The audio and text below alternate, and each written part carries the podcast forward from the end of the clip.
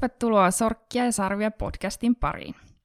Moni metsästäjä kerää ajoittain metsästysmuistoja, trofeita. Ne voivat olla esimerkiksi ensimmäisen saaliiksi saadun kaurispukin sarvet tai komean villisian hampaat muistuttamassa onnistuneesta metsästysreissusta tai ylipäätään koristamassa kotia. Trofeita voidaan myös arvostella näyttelyissä, jolloin niitä pisteytetään tiettyjen kriteerien mukaan. Tästä kuullaan kohta lisää – Äänessä jälleen Johanna Helman Suomen riistakeskuksen viestinnästä ja seurassani etäyhteyksien päässä on virallinen trofeetuomari Tiina Eklund. Kiitos paljon, kun tulit podcastiimme vieraaksi. Kiitoksia, kun kutsuitte tänne. Kertoisitko Tiina näin alkuun, mitä se trofeetuomarointi oikein tarkoittaa? No se tarkoittaa sitä, että mitataan sarvia, hampaita, kalloja, nahkoja – jopa jättösarvia, eli tämmöistä kaadetun riistan trofeiden arviointia mittaamalla. Okei, joo. Niin, että ihan nahkojakin mitataan. Ky- kyllä, joo. ja sitten tämä jättösarvia, että tämä on tämmöinen uudempi asia ollut. Eli voi ihan valkohäntäpeuran tai hirven jättösarvia tuoda mitattavaksi. Joo, no toi on ihan sitten niillekin, jotka eivät metsäst- metsästyksen yhteydessä niin niitä sitten saa niitä sarvia, niin niin hyvä vinkki.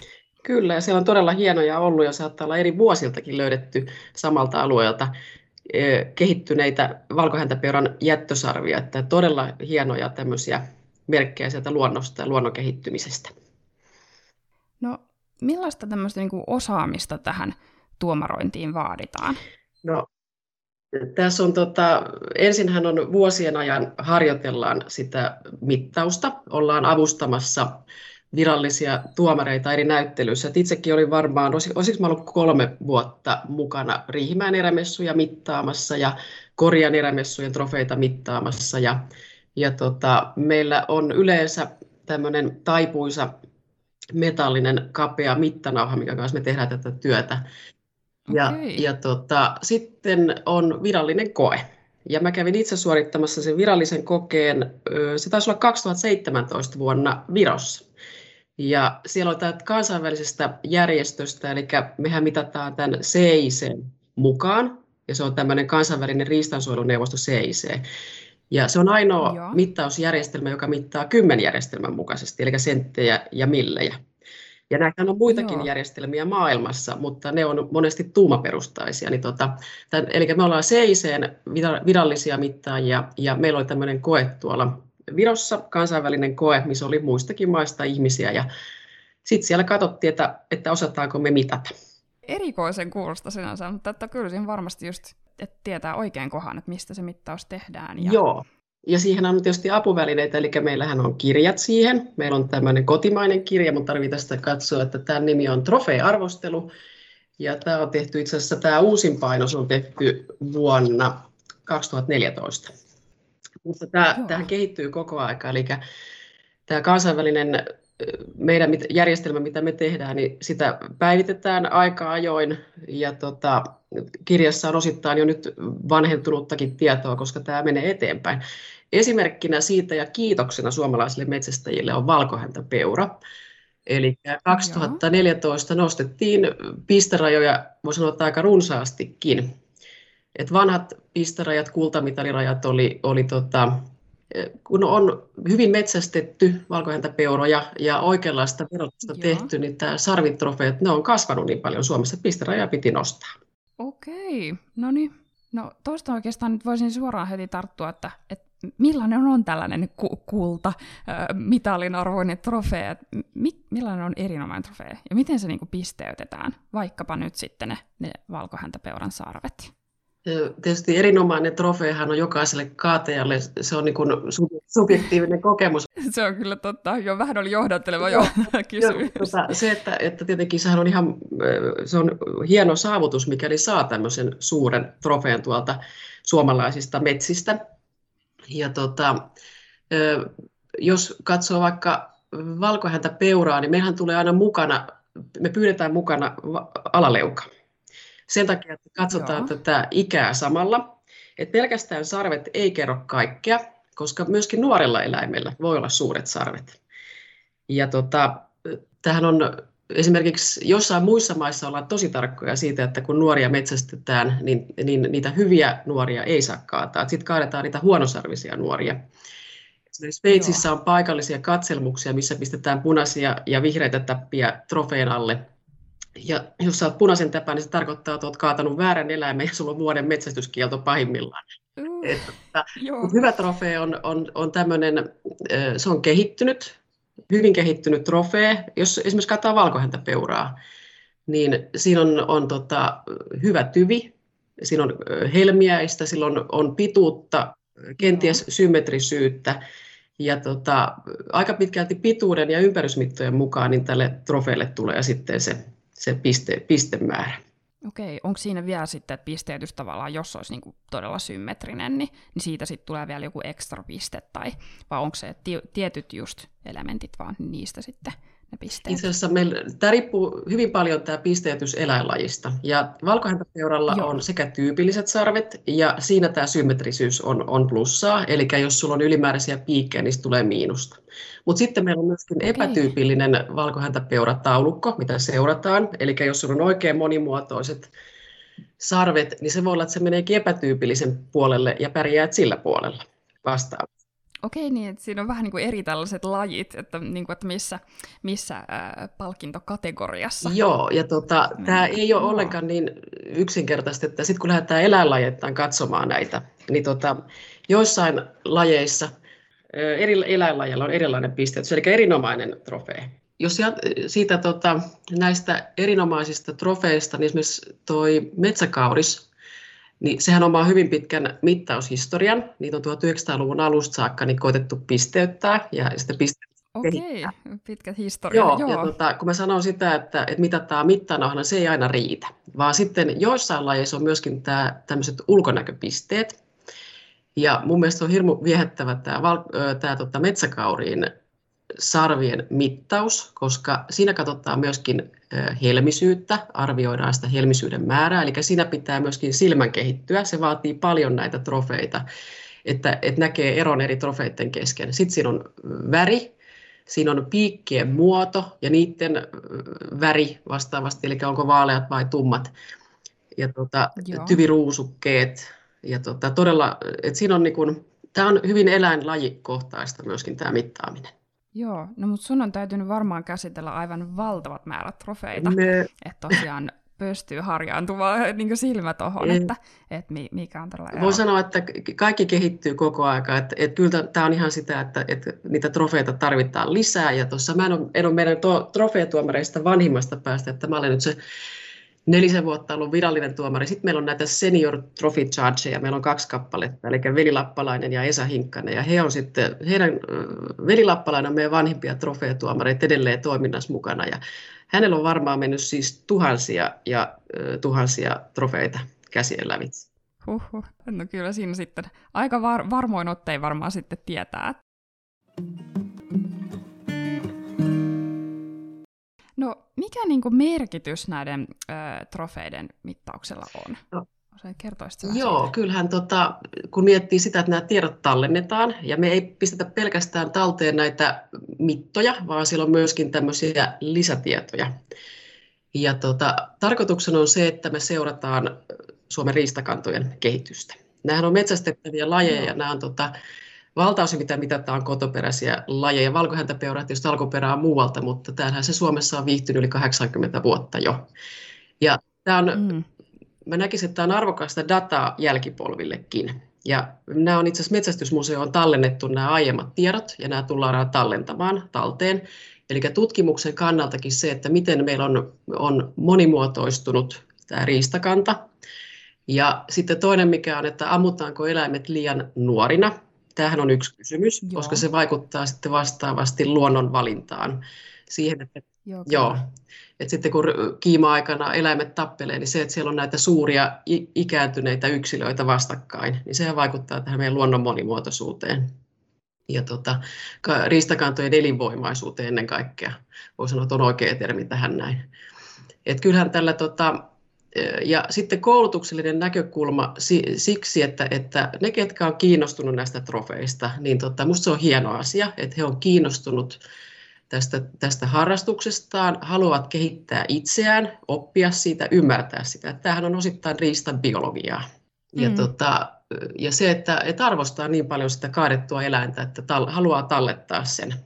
Ja trofeahan on siitä hienoa, että sehän voi säilyä satoja vuosia. Eli niin, jälkipolville kyllä. sitten vielä ihasteltavana. Että kyllä se on osittain tämmöistä osana metsästyskulttuuria ja tätä riistan arvostusta. Ja musta on tärkeä osa sitä. Joo, Joo kyllä aika paljon niin kuin syvempi merkitys tosiaan trofeilla kuin sitten, että, että, että totta kai ovat myös koristeita, ja, ja että, mutta ei ole, ei, nämä näyttelyt eivät selkeästi ole vain, vain sitä, että vertaillaan vaan, että mikä on hienoin, vaan siinä on sitten vielä tämmöinen niin laajempi hyöty sitten sit siitä mittauksesta. On. Ja, ja sä sanoit tuossa aikaisemmin, että, että toivoisit lisääkin näitä, eli äh, kannustaisitko ihmisiä rohkeasti tulemaan näihin näyttelyihin mukaan? Kyllä joo, ja sitten mikä olisi nyt tämmöisiä paikallisia näyttelyitä, eli se, että, että olisi tämmöisiä, joo. että metsästysseura voisi järjestää omalla alueellaan näyttely, niin nähtäisiin juuri sen alueen riistakanta, ja sitten vastaavasti, kun tämä toistuisi, tämä näyttely vuosittain tai pari vuoden välein, niin sitten saataisiin mielikuva siitä, että miten sen alueen riistakanta on kehittynyt, miten se verotus on sillä alueella onnistunut. Ja, tota, ja tämä olisi niinku hienoa, että, että, että niin kuin sanoin, että valkohäntäpyörän osalta on, on todella hieno, hieno ollut nähdä tämä trofeitten kasvu, eli siellä on, ollaan onnistuttu. Ja keski-ikä on noussut kaadetuilla yksilöillä, mutta sitten hirvillä meillä on edelleen se on muistaakseni kolme ja puoli vuotta on tämä kaadettujen keski-ikä suuri, suurin piirtein. Eli sillä puolella meillä olisi vielä tehtävää tässä valikoivassa metsästyksessä. Joo, että siinä kannattaisi skarpata. Joo, tietysti metsästys on aina, se on aina haastavia tilanteita. Ei voi sanoa, että, että teen näin tai noin, että jos on ajojahti ja tulee nopeita tilanteita. Mutta sitten jos on, mm. riippuu, että jos on kyttäämässä, Mahdollisuus joo, valikoivaa metsästystä mm. pystyy tekemään silloin paremmin. Tota, mihin kannattaisi kiinnittää huomiota, jos käsittelee tämmöistä kallo- tai sarvitrofeeta? Ja joo, varovaisuutta ainakin nenäluun osalta ja ohimoluun osalta, eli tota, ne on herkkiä, ne voi katketa. Jos, jos okay, kun käy, niin ne voi takaisin liimata. Mutta sitten toinen on tämä keittäminen, eli se, että kun tuodaan näyttelyyn, niin olisi hyvä keittää trofeet esimerkiksi fairivedessä, se poistaa rasvaa sieltä luusta, ja sitten tietysti ettei keitä liikaa, ettei nämä luut irtoa toinen toisistaan, mutta et saa nämä pehmeät kudokset pois siitä. Eli sitten tulee, tulee tota, hygieninen, sitten tulee, tulee tota, meillä on väli tullut ihan käsittelemättömiäkin sinne, ja se tuoksu on aikamoinen sitten. Uh.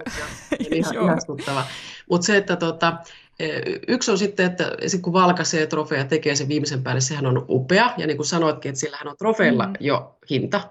Eli näitähän mä katselin, että näitä myydään aika kallisen hintaa. Suuria hirvitrofeet näytti olevan 500 euron hintaa myynnissä tuolla netissä. Joo. Mutta tota, no, se, että jos haluaa, että ne mitataan, niin tota, ne pitäisi olla tarvittaessa irrotettavissa sit taustalevystä, eli ei kannata liimata.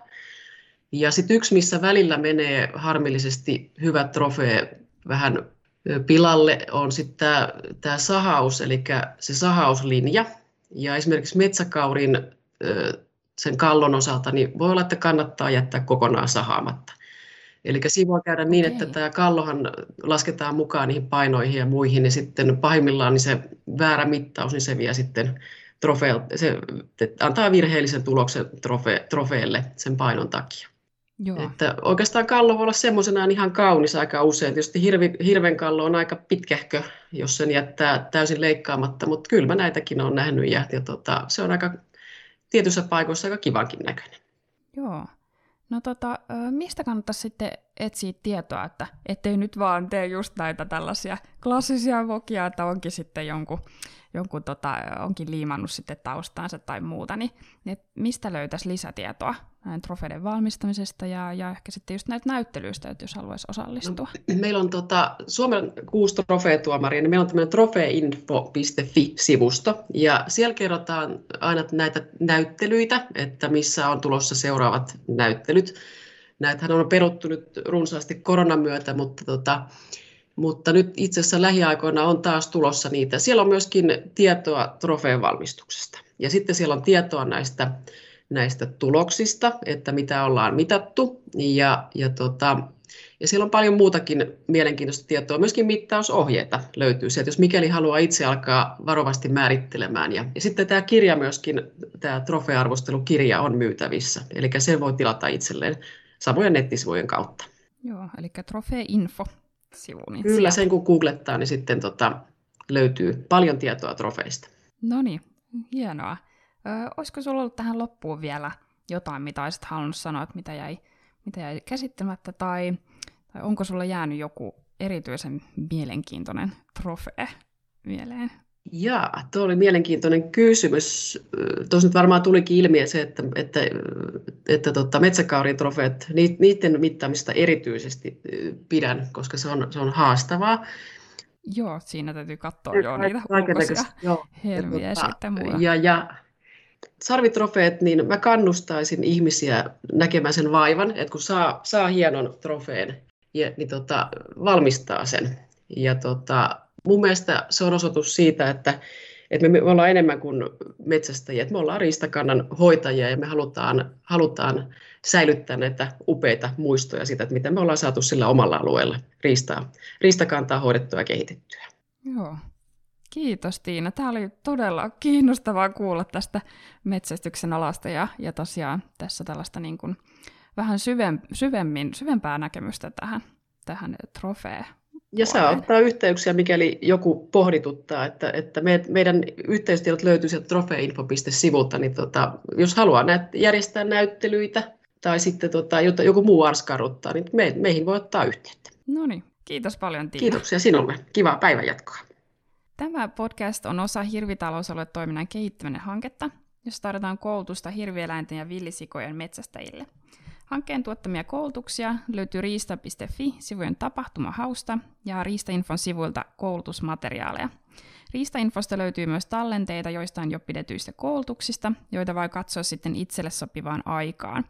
Ja Riistainfosta löytyy myös esimerkiksi iänmääritykseen koulutusmateriaaleja, mitkä ovat myös tärkeitä sitten näissä trofee-näyttelyissä. Seuraavaa podcast-jaksoa odotellessa voi jälleen käydä lukemassa sorkkeja Sarvia blogia, joka ilmestyy parin viikon päästä. Kiitos ja kuulemiin! thank you